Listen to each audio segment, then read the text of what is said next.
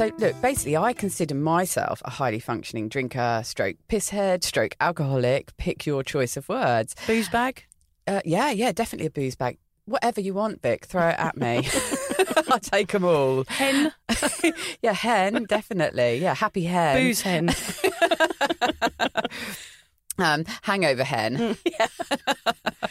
uh, for a long time, I was able to manage my life around my all encompassing drinking habit and kind of pass myself off as a reasonably successful human being, kind of, anyway. Uh, yes, there was the odd casualty along the way for both Vic and I uh, a lost finger here, a lost job there, but nothing that we couldn't laugh off. Um, and I would add it to my repertoire of drunken misdemeanors that made me, well, so entertaining and fun to be with. Um, and it wasn't until a long time later, when things got so bad, that I finally admitted to myself that actually my life wasn't functioning properly and that maybe, just maybe, it was to do with my drinking. That's right, Lucy. Until we decided on this topic of the dangers of highly functioning, I had never really labelled myself as a highly functional drinker. I wore my fuck uppery like a badge of honour, being the world's best pisshead west of the M4 Heston motorway services was how I represented myself. And I didn't feel like I was hiding anything. I was cleverly socially destroying myself, which kind of made my drinking acceptable. But when I looked deeper into this topic, and actually called Lucy about it, I found out that perhaps my public form of self destruction and I could hide my drinking within my friendship circles or within my family and pretend that everything was hunky dory. It wasn't until I stopped drinking and looked back that I saw with clarity that my behaviour was in fact that of a highly functional drinker. I mean, I'm alive. So that's a sign I got away with it. yes, you are alive and kicking and loving your professional sports. Yeah. Uh, yeah, unfortunately, it does take sobriety to be able to see that the whole highly functioning thing is seriously fucked. And there are so many levels to it. Um, just like with the alcohol spectrum, and people use it as a way of not admitting that they've got an issue. Yeah, being highly functioning does not mean you are successfully burning a candle at both ends. What it means is that you've become highly skilled at masking your drinking problem to yourself, your family, your friends, and the world in general. Just because you got your ass out of bed at 6am for a morning jog after two bottles of wine and four hours sleep doesn't necessarily mean you're winning. It could just mean you're getting better at ignoring the signs that you're drinking too much. The longer it goes on, the harder it is to make a U turn. Yeah, it really is. And in this episode, we'll talk about what highly functioning means and the kind of things we did, which we thought proved that we had our drinking under control. You might recognise many in your own behaviours. And we'll go into more detail about why being a highly functioning heavy drinker is more dangerous than adding a big slug of washing up liquid to the water on a slippery slide. It will make you go down faster and land with a bigger bump. Yes, usually an embarrassing bump too. With Lucy. a big bruise on your bottom. Yes. We'll also talk about what next if you're a highly functioning drinker, because we recognise that it's a habit which is extremely hard to break. The very nature of highly functioning means it's woven into your world and plays a large part in how you get through each week, day, or even hour of your life. So, how do you break the habit without everything falling apart? Stick with us while we explain. Yeah, Vic, I just want to go back to the bit that you said when we just read out that introduction, which was about how it took um, you didn't realise that you were highly functioning for, for, for, many years. And actually, we had a phone call, didn't we? Yeah. Um, and uh, when you first phoned me up, you said, I don't think I was a highly functioning drinker. And then we sort of had a chat about it.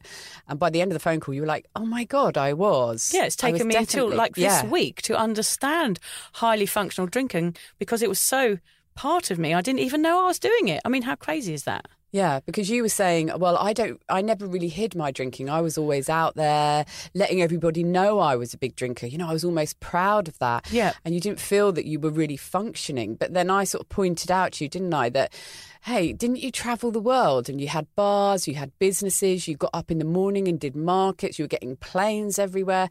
Like, you've got to be highly functioning to be able to do all of those things. Yeah. And that's why it was clever. Like, we're just going to share now, like, our clever ways. We thought, you know, the clever ways we hid the fact that we were drinking so much, Mm. like with our friends and family. Owning bars, Lucy, was the you know perfect place to be a highly functioning drinker. I didn't realise that until our conversation.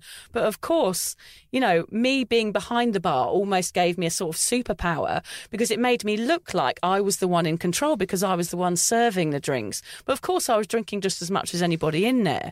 Um, I'll tell you very briefly. I, you know, my bar history is I had a, a bar in Thailand. I had a, you know, a Rasta boyfriend and lived on this beautiful island. And we found a washed up squid boat, which we turned into a beach bar. And, God, you know, it it's like a like reggae bar. paradise. It was. It was absolute paradise. It got washed away in the tsunami. That bar, Oh, unfortunately. that's but sad. when I did the bar work, I loved it, but also everyone was always more drunk than me because they were coming and going. Mm, they were nomads that were coming there for a night, getting as pissed as they could and leaving. So I always kind of kept my cool a bit. I joined in the party, but I always had to pack up the bar at the end of the night, fill up the icebox, do all those jobs. And I always managed to do those because it looked like then I wasn't as bad as everybody else that was cover. coming in. It was my cover, and I was doing that every night. And if there weren't people in the bar, then that was the night that I really got stuck in because I guess I didn't have anyone to to point me out and say, "Look, you've got a drink problem."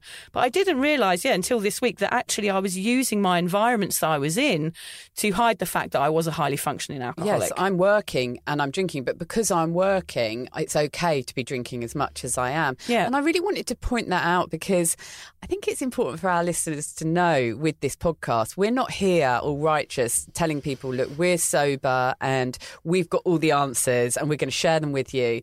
This podcast is really just our thoughts as they come to us um, and our conversations. The difference is with us is we've decided to record some of them. You know, we are coming to revelations about our own drinking, you know, all the time. recording, yeah. Yeah. And when we when we talk about these topics and we prepare for them, we learn more about ourselves. So Yeah. we're on the journey with our listeners. Um, learning about ourselves and recognizing patterns and problems and reasons, um, and all those things help you to stay sober, and they're helping us as well as people who listen. Yeah. And the fact was, Lucy, throughout my travelling days, like we talked about, like understanding now, now that we're having this conversation, you know, I kept my head just above water, just enough. You know, I booked the next plane ticket Yes. out of there. I turned up for flights. I held down jobs when I needed to. I didn't always hold down jobs because I was hungover and pulled loads of sickies and got fired. I mean, that stuff did happen as hmm. well. But I managed to keep my nose just above the water level, enough for no one to notice. And that is pretty much the, you know, that is highly That's functional classic drinking, highly isn't it? functioning. Yeah. I used to work as an estate agent in London for a bit. And I used to go in, you know, with terrible hangovers and be running backwards and forwards to the toilet. But I would still go and do viewings and like kind of be burping under my breath or like Yes. retching in a drain outside and then carrying on. Yeah. And yeah. We I laugh, just- but yeah, I I mean, I managed. recognise that in my own behaviour. Yeah. And then I used to get in my car. I had a company car. I was only like 22 or something. I used to put the seat down and hide and have sleeps and Have a pretend I- nap. yeah, put, put a few fake viewings in the calendar. Yeah, they were in the days, weren't they, where you actually could sleep with a hangover instead of having massive anxiety Yes, and yeah. not being able to sleep when you're older. Yeah. So basically, I was highly functional enough, which meant I just just about had enough money, just about survived. Um, it wasn't until my kids were born um, and my wild weekends kicked in because I couldn't w- drink during the week. Um, that I had a consequence to my drinking, and that's when my highly functioning really kicked in. And I, and I recognise that now after our conversations, Lucy, that yeah, when I became a mum, um, I was a highly functional drinker, but now I realise also in my past I have You were I- also, I yeah. have had that behaviour. Yeah.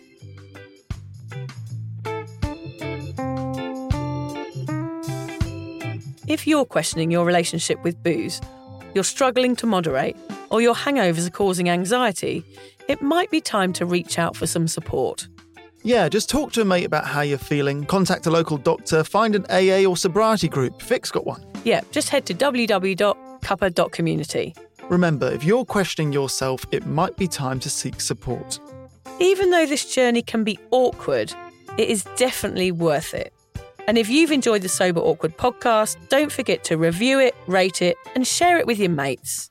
They have to share it with their mates? Yeah, of course they do. I'm not doing this for nothing, Hamish. Bloody hell. How do they share it?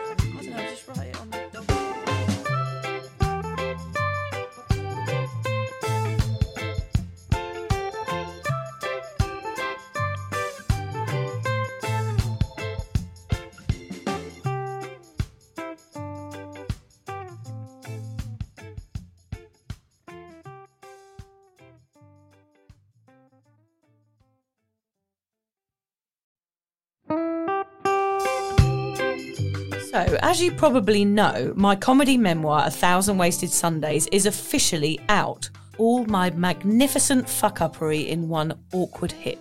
If you'd like to get your hands on a copy, it's now available from all good bookstores. We always say all good bookstores, don't we? Yeah. Are there are there bad No, it's bookstores? probably ones with moody, moody sellers. Oh yeah, really Yeah. depressed librarian folks. Yes, yes, okay, yeah, good, yeah. good. So there are probably some, but we're only storing it in the good ones. It's only made it into the goodies. You can also get it from all good online retailers. The print version and ebook are out now, and the audiobook will be available in March. I've been writing my memoir for five years. It will make you laugh, cry, and cringe, and hopefully inspire a few people to reconsider their relationship with booze.